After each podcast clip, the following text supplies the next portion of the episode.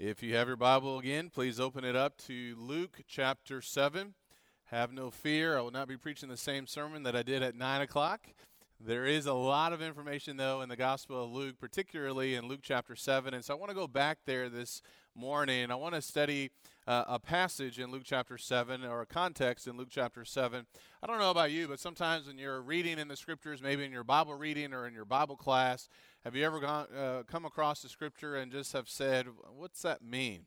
Now, what is he talking about here? I think I've been doing that a lot in the book of Romans in our Bible class. And even in the Bible reading, there are some interesting things that Jesus says that can cause us sometimes to pause and try to make sure that we understand what he's saying. In Luke chapter 7 in our Bible reading, there's a passage in verse number 31 and 32 where Jesus compares the generation that he was in, that he was talking to, and he said this, he said, "To what then shall I compare the men of this generation, and what are they like? They are like children who sit in the marketplace and call to one another and say, we played the flute for you, and you did not dance. We sang a dirge, and you did not weep."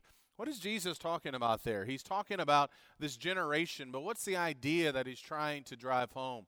This morning, I want us to spend a few minutes looking at Luke chapter 7, in particular, verses 24 through 35. In order for us to have a good understanding of what Jesus is saying here, I think we need to back up and consider some things that Jesus had said earlier. So by now, hopefully, we're all comfortable with Luke chapter 7, right? We know about the widow's son being raised back to life. We know about John the Baptist. And we got a little bit, hopefully, better understanding about that question that he raised to Jesus. So this part of the chapter is basically now a continuation. After Jesus spoke to the disciples of John and told them, you go back and tell John what I've done. You go back and tell him about my miracles. He's now going to respond and talk to the crowd. So read with me, please, in Luke chapter 7, and I want to begin in verse number 24. And what I want to do, we're just going to kind of walk our way through these verses here to get a better understanding of this idea of children in the marketplace and what application might this have even for us. In Luke chapter 7 and verse number 24, the Bible says, "When the messengers of John had left, he began to speak to the crowds about John. What did you go out into the wilderness to see? A reed shaken by the wind." So what we see, number one, is that Jesus, he's now going to speak about the ministry of John. What's interesting, when you read these verses, 3 times he's going to ask the same question. What did you go out to see? And so as he's talking about John the Baptist, he's going to raise this question to hopefully get the people to better understand who John the Baptist was and what he had done. So he said, what did you go out into the wilderness to see? A reed shaken by the wind. And I think the point that Jesus is trying to make there is that as he speaks about John the Baptist, as he speaks about the ministry and the manner in which John the Baptist came, that John the Baptist wasn't like a reed that was fragile or something that would easily snap in the wind. That this man had great conviction, particularly in his ministry. And verse number 25, I want you to notice what he says here. He's going to raise that question again, and he's going to make it clear that John was one who stood for the truth. He said in verse 25, "But what did you go out to see? A man dressed in soft clothing? Those who are splendidly clothed and live in luxury are found in royal palaces." Of course, John wasn't dressed like that. We know the type of manner in which John was dressed, with camel's hair or camel's skin. And so Jesus here, while he's talking about this, I think he's driving out a bigger point here. I think he's trying to get across that John was not the kind of prophet who was willing to say anything to please those in authority.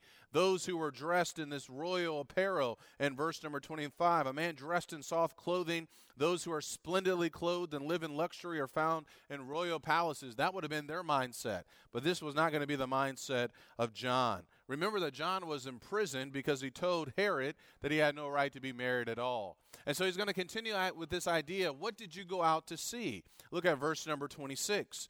He said, "But what did you go out to see? A prophet? Yes, I say to you, and the one who is more than a prophet." Indeed, John the Baptist was a prophet. He was a great prophet, and we've talked a lot about that. And certainly the people were listening to him. The people went out to hear John the Baptist. They listened to him, and many of them followed him. And yet Jesus is going to get across here in verse number 26. But what did you go out to see? A prophet? Yes, I say to you, and one who is more than a prophet. Look at verse 27. This is the one about whom it is written, behold, I send my messenger ahead of you who will prepare your way before you. So what Jesus is going to be talking about here, he wants it to be very clear that John indeed was a prophet, but more than a prophet, he was a forerunner for the Messiah. And so what Jesus is doing, I think he's commending John the Baptist. He's speaking about how great John the Baptist really was. And John the Baptist had a special privilege that none other could claim. He was the one that was going to prepare the way for the Messiah. One person has said this, that John stood on the threshold of the coming kingdom, and he was that last great prophet of the Old Testament covenant. And so Jesus, as he's talking about John the Baptist, he's asking them these questions. And then he says in verse number 28, I say to you, among those born of women, there is no one greater than John, yet he who is least in the kingdom of God is greater than he. So as he continues on in verse 28, he's emphasizing there was none born greater than John. Some have gone back and forth. Is this talking about just in general, no one has been greater born than John? Or is he emphasizing maybe those who were born to be prophets? Nonetheless, however you go about looking at it, Jesus is complimenting John the Baptist. This indeed was a great man. And indeed, he was doing the very will of God. And yet at the same time, he says, I say to you, among those born of women, there's no one greater than John, yet he who is least in the kingdom of God is greater than he. Well, what did he mean by this? Well, John was part of that old covenant order. And to say that the least in the kingdom, I think, is just emphasizing the least in the kingdom is greater than John, is just talking about the privilege of those who are going to be a part of the new covenant. And there's great application certainly for us there that while John was ushering in this new period of time, being the forerunner for the Messiah, we who are a part of this new covenant in the kingdom of God, we have greater privileges than those in that old covenant. And we certainly know and have a better understanding of who Jesus is and what he has done. And so what Jesus is doing here in these verses, as we walk our way to verse number 31 and 32, he's just continuing this thought, this idea about John the Baptist, who he is, the great work that he's done. The work, the will of God that he is accomplishing. And as he's speaking about John the Baptist to the audience, notice what he said in verse number 29. Or notice what the Bible says. When all the people and the tax collectors heard this, they acknowledged God's justice, having been baptized with the baptism of John. So as Jesus is telling them about John and who he is and what he has done, we see here that there were those who are now going to be obedient to the baptism of John. When all the people and the tax collectors heard this, they acknowledged God's justice. The idea that they obeyed or they understood what God was saying to be right. They acknowledged that God's way was right, and they were baptized with the baptism of John. And so we see this response here that has taken place, and certainly this is good news. And what's interesting in verse number 29, the response, notice that he talked about the people and the tax collectors. Remember back in Luke chapter 3, John the Baptist had been speaking to tax collectors and the soldiers and others about this idea of repentance. And so we see here that these individuals, there was a response that was taking place. Now, this is going to be important as we understand this idea of this generation being like children in the marketplace, because we see a response here by those in verse number 29, and yet what we find here in verse number 30 is that the Pharisees would reject God's purpose for them. The Bible says, but the Pharisees and the lawyers rejected God's purpose for themselves, not having been baptized by John. So I think what Jesus is doing here, he's simply making this contrast. He's making this contrast of those who were obedient to doing the will of God and what God wanted them to do, as opposed to those who would not be. And what's interesting when you consider this contrast that he's making, that the tax collectors of all people, the people that would have been viewed as the outcast and the lowest of the low, these individuals now have responded to God's will. But the Pharisees and the lawyers, the ones who seemingly knew the word of God, they were not responding to what it was that God wanted them to do. The Pharisees and the lawyers rejected God's purpose for themselves, not having been baptized by John. To what then shall I compare the men of this generation, and what are they like? So as Jesus is talking to this crowd and discussing all of these things, that's what he says next.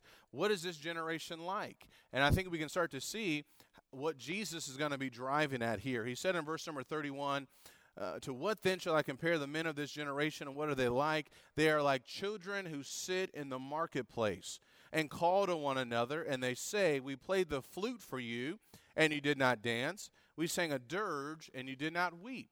So what is he trying to drive at here? What's the point that he's trying to make to those who are listening to him at this time? I think the point that he's trying to make is that this generation that he was speaking to, this generation could not be satisfied. It was a generation where they couldn't be satisfied. And the point that he's going to use to drive this home are like children who sit in the marketplace.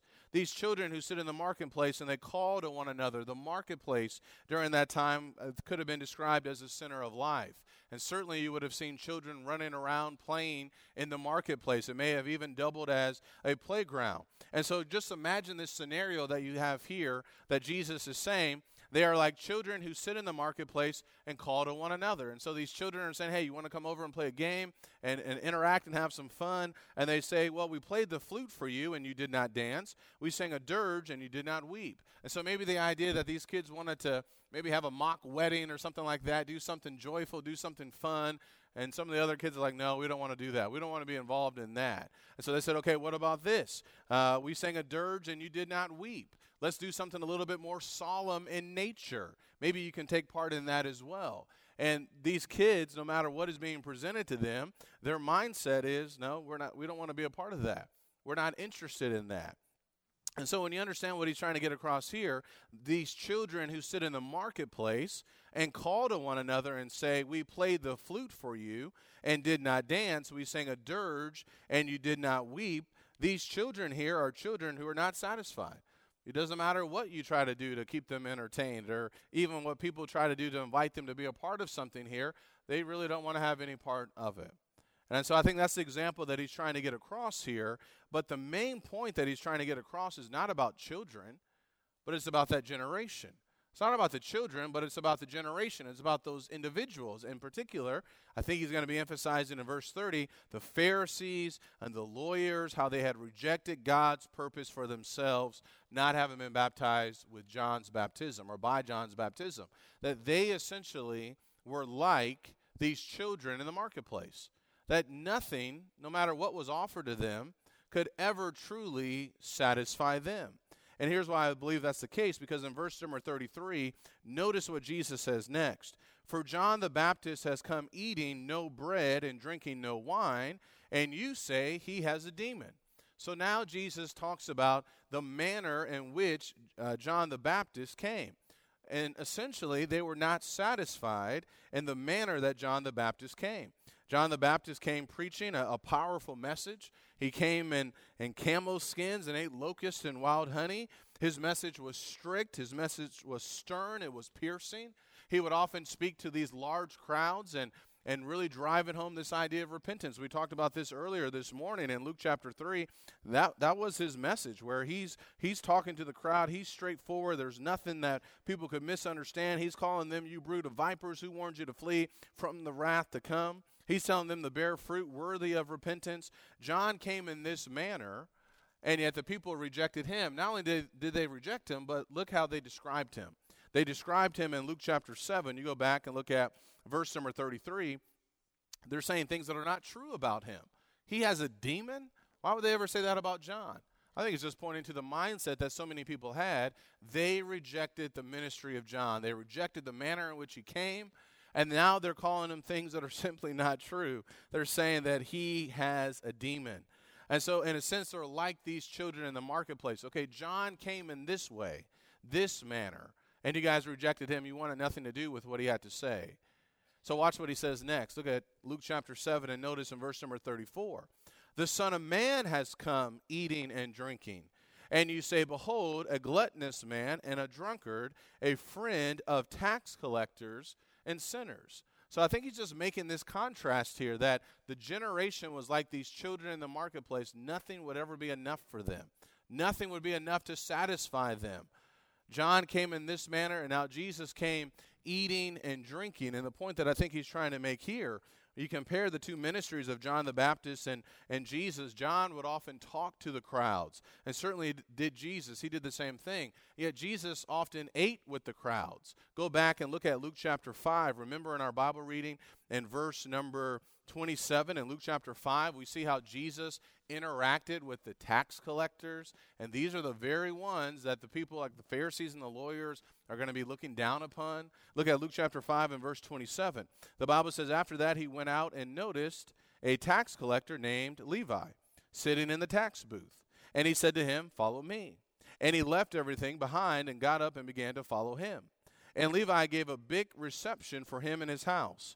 And there was a great crowd of tax collectors and other people who were reclining at the table with him.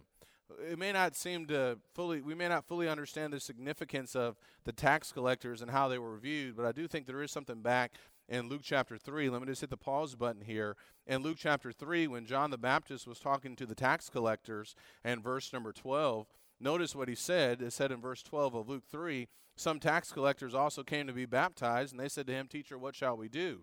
And he said to them, collect no more than what you've been ordered to. So if he's having to correct how they were conducting business, then that helps us to see the type of mindset and the type of actions that some of these tax collectors were involved in. And so they were not held in a positive light. And so in Luke chapter 5 and verse number 29, Levi gave a big reception for him in his house. And there was a great crowd of tax collectors and other people who were reclining at the table with them. Watch this. The Pharisees and their scribes began grumbling at his disciples, saying, why do you eat and drink with the tax collectors and sinners?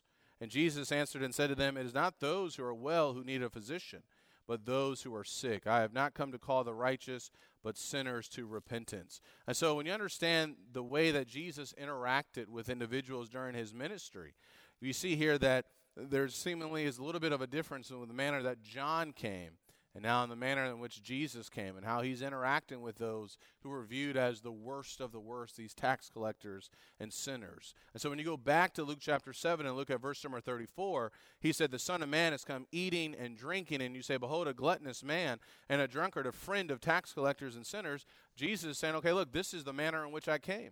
I interacted with these individuals. And Luke 15 is another example of this. Look over in Luke chapter 15 and notice in verse number 1 and 2. We'll get there in a short while later on this year in our Bible reading. In Luke 15 and verse number 1, the Bible says, now all the tax collectors and the sinners were coming near him to listen to him. Both the Pharisees and the scribes began to grumble, saying, this man receives sinners and eats with them. And so Jesus, he's interacting with those that are viewed as the worst of the worst. And so I think the point that he's trying to make, this contrast that he's trying to make is that, listen, this is how John came, and you called and said that he had a demon. You rejected his words, and now I have come in this manner, and yet you still are not satisfied. He spent time with individuals. He was compassionate towards individuals. There was this personal interaction, and yet the manner in which Jesus came, it should have propelled everyone to follow him, and yet they're still not satisfied with that. And to make matters worse, when you go back to Luke chapter 7, look at how they describe Jesus. Behold, in verse 34, a gluttonous man and a drunkard, which is false, a friend of tax collectors and sinners. So now they're basically saying that Jesus is living some immoral life, that he's engaged in some immoral behavior. And that's not the point at all with what Jesus was doing. And so when you look at these two contrasts, these two examples here of John the Baptist in verse number 33, and how he came eating no bread and drinking no wine, and you say he has a demon. And then in verse 34, the Son of Man has come eating and drinking, and you say, behold, a gluttonous man and a drunkard, a friend of tax collectors and sinners. It's in that sense that they were like children in the marketplace. They weren't content. They weren't satisfied with the teaching or the message of John the Baptist. They weren't satisfied with the teaching or the message of Jesus Christ. And we see how both of them were attacked in the manner in which they came. And so Jesus, this is what he's talking about, I believe, when he says that this generation is like children in the marketplace, like these kids who are never satisfied. This generation are just like these children here who are never satisfied, never content. And so when you get down to verse number 35, Jesus is going to wrap up this discussion here in verse number 35 by saying, yet wisdom is vindicated by all her children. So what does all of this mean? And what is a point that he's trying to get across? And again, what is it that we can take away from that? Well, number one, Jesus, he likened the generation to this like children in a marketplace. And many of the Jewish people at that time, maybe you could say even acted like spoiled little brats. They weren't satisfied with John the Baptist and the ministry in which he came. They weren't satisfied with Jesus and the way and manner in that he came. In fact, they attacked both of them, calling them a demon and a drunkard, which couldn't be further from the truth. Nothing appealed to them. And so when you think about the significance of that, that's powerful. They rejected the greatest prophet, John the Baptist. They rejected the greatest prophet, John the Baptist, and now they are rejecting the Son of Man. Jesus came to bring joy and redemption, and yet they still were not satisfied, and they missed the salvation that he came to offer. And what makes matters worse is that when you really think about these individuals who rejected God's purpose for them, these individuals that rejected Jesus, they thought everything was okay. They thought that they were okay with God. In John chapter 7, look over here in John chapter 7, and I want you to notice in verse number 40 here. In John chapter 7, I want you to notice in verse number 40. John chapter 7 and verse number 40, the Bible says,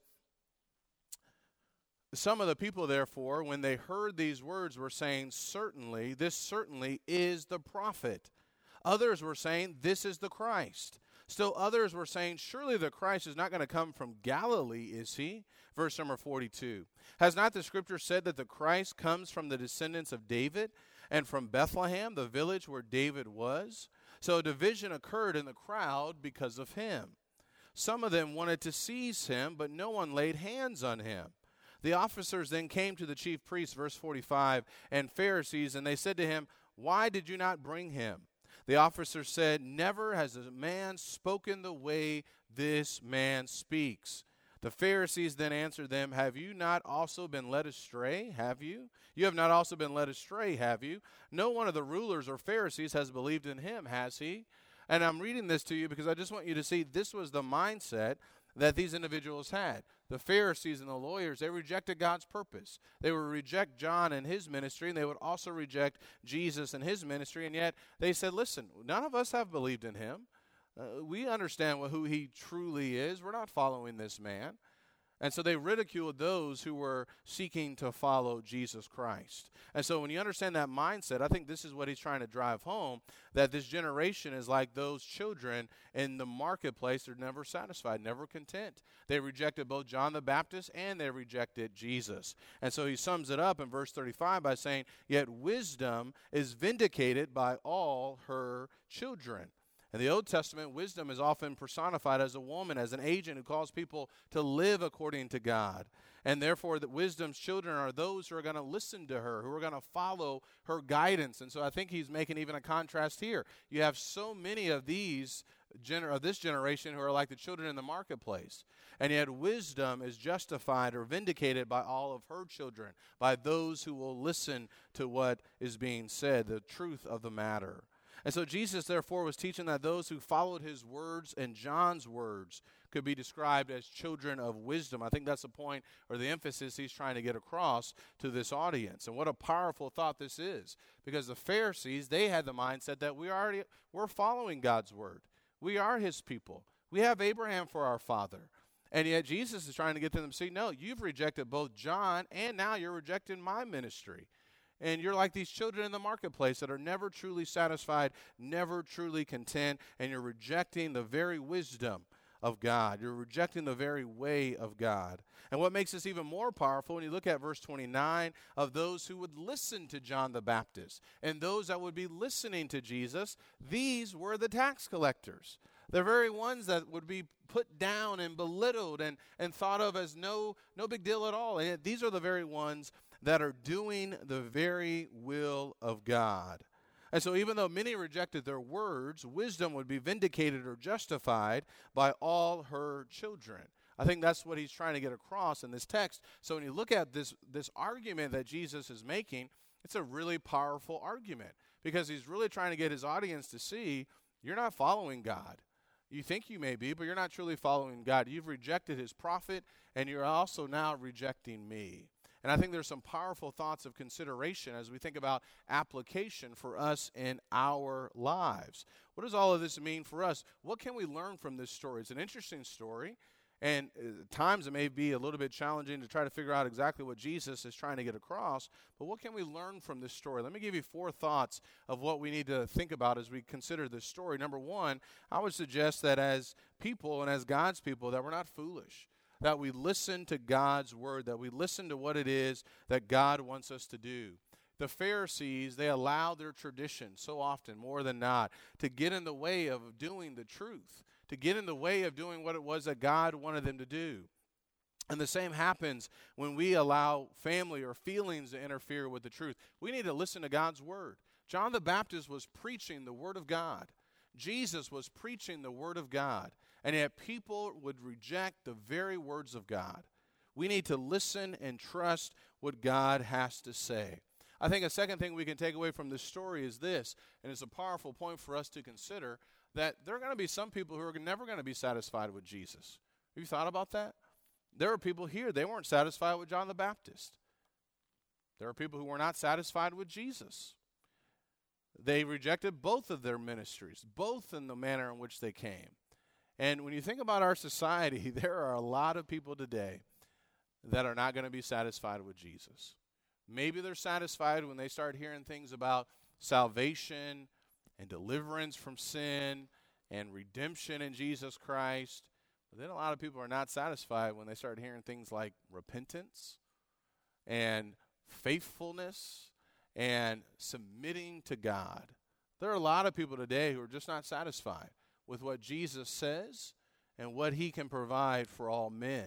But let me be clear about this. Even though people are going to reject Jesus, the Pharisees and the lawyers, they did not do God's purpose when it came to the baptism of John. That didn't mean that John and his message were wrong. He was still right. And the same is true for us. Even though there are going to be some who will reject the words of Jesus, the words of Jesus are still right. They always are right. The third thing I think we could take away from this is that God sets the rules in everything that we do. Whether it's an individual or as a collectivity, we don't get to make the rules. The Pharisees and the lawyers, they were rejecting what it was that God wanted them to follow. And Jesus said, listen, you need to be listening to what I'm saying. You need to be listening to what this great prophet John the Baptist has been saying. They didn't get to make the rules. God is the one who makes the rules, and our job, our responsibility is to simply follow Jesus. People sometimes may want to follow Jesus on their terms, but my friends, that's not going to work. And we need to be satisfied with what he has given us. We need to be satisfied with the message, the word that God has given us through his son. And so we need to make sure that we listen to God and that he is the one that sets the standard. He's the one that sets the rules in our lives. And finally, I think we need to be content and truly appreciate what it is that Jesus has brought to us. Jesus has given us exactly what we need. He's given us salvation. And we need to rejoice that we are a part of his kingdom. We are a part of something great. We are a part of something special. And we need to truly rejoice that we have been redeemed from our sins. The Messiah was right in their midst, and they still rejected him. This great prophet was in their midst, and they still rejected him. They rejected these great blessings that Jesus came to give and that he would die for so that we could be saved and delivered and enjoy eternal life with him. We need to rejoice in the fact of what Jesus has done. He came to set us free. He came to deliver us from sin. And one of the saddest things to think about is that generation in the first century where they had John the Baptist and they had Jesus, and they rejected both of them. But you know what else is sad? This generation. Because we have the words of John the Baptist. We have the words of Jesus. And what are so many people still doing? They are rejecting the wisdom of God, the one sent by the Father, the Messiah, the Son of God. And that, my friend, is a sad thing, that so many people today are like these children in the marketplace. They're just not really satisfied, never content, not truly willing to listen to what it is that Jesus wants them to do. We live in a generation that is lost, a generation that is confused. People call things that are wrong right. People call things that are right wrong. We live in a generation that is unsatisfied. We live in a generation where people are trying to find answers in blogs and podcasts and books, and they're not going to the source, Jesus. We live in a world where people are trying to find purpose, and yet they're rejecting the very one that can give them everything that they truly need, and that's Jesus Christ. Sadly, many are not turning to the very one who has all the answers. And the answer to our biggest problem, sin, and what he can do for us, washing away our sins. Jesus is the solution. He is the answer, and he is the one that we need. And yet, sadly, just like that generation in the first century, many people today are like children in the marketplace, never satisfied with what Jesus has to say, never content with what the Word of God has to say, and they're going to miss out on all the great blessings that Jesus came to give. And so the question for us is, are we going to be like children in the marketplace, rejecting God's wisdom, rejecting God's will, rejecting God's purpose? Or are we going to be children of wisdom, where we submit and truly listen to what God wants us to do? I hope and pray that all of us have this mindset that we're going to be children of wisdom and that we will fully accept everything that Jesus has done. If you have not put on Christ in baptism, we want to urge you, we want to encourage you, we want to beg you to become a child of God. If you understand that you're a sinner, that you are lost, you are outside of Jesus Christ, that you are to die today, that you're going to be separated from God eternally, you need to be in Jesus Christ. You need to receive his amazing grace, this free gift of salvation. And you can do that if you're willing to submit to him, if you're willing to listen to him, believe that he is the Son of God, that he was risen from the dead, and be willing to put him on in baptism. Be willing to turn away from your sins. That's what Jesus has offered us. Forgiveness of sins, justification, eternal life. If that's what you are in need of, we want to encourage you at this time. And if that is what you already have, rejoice and be thankful, because you really have it all. Let's stand and sing the song of invitation.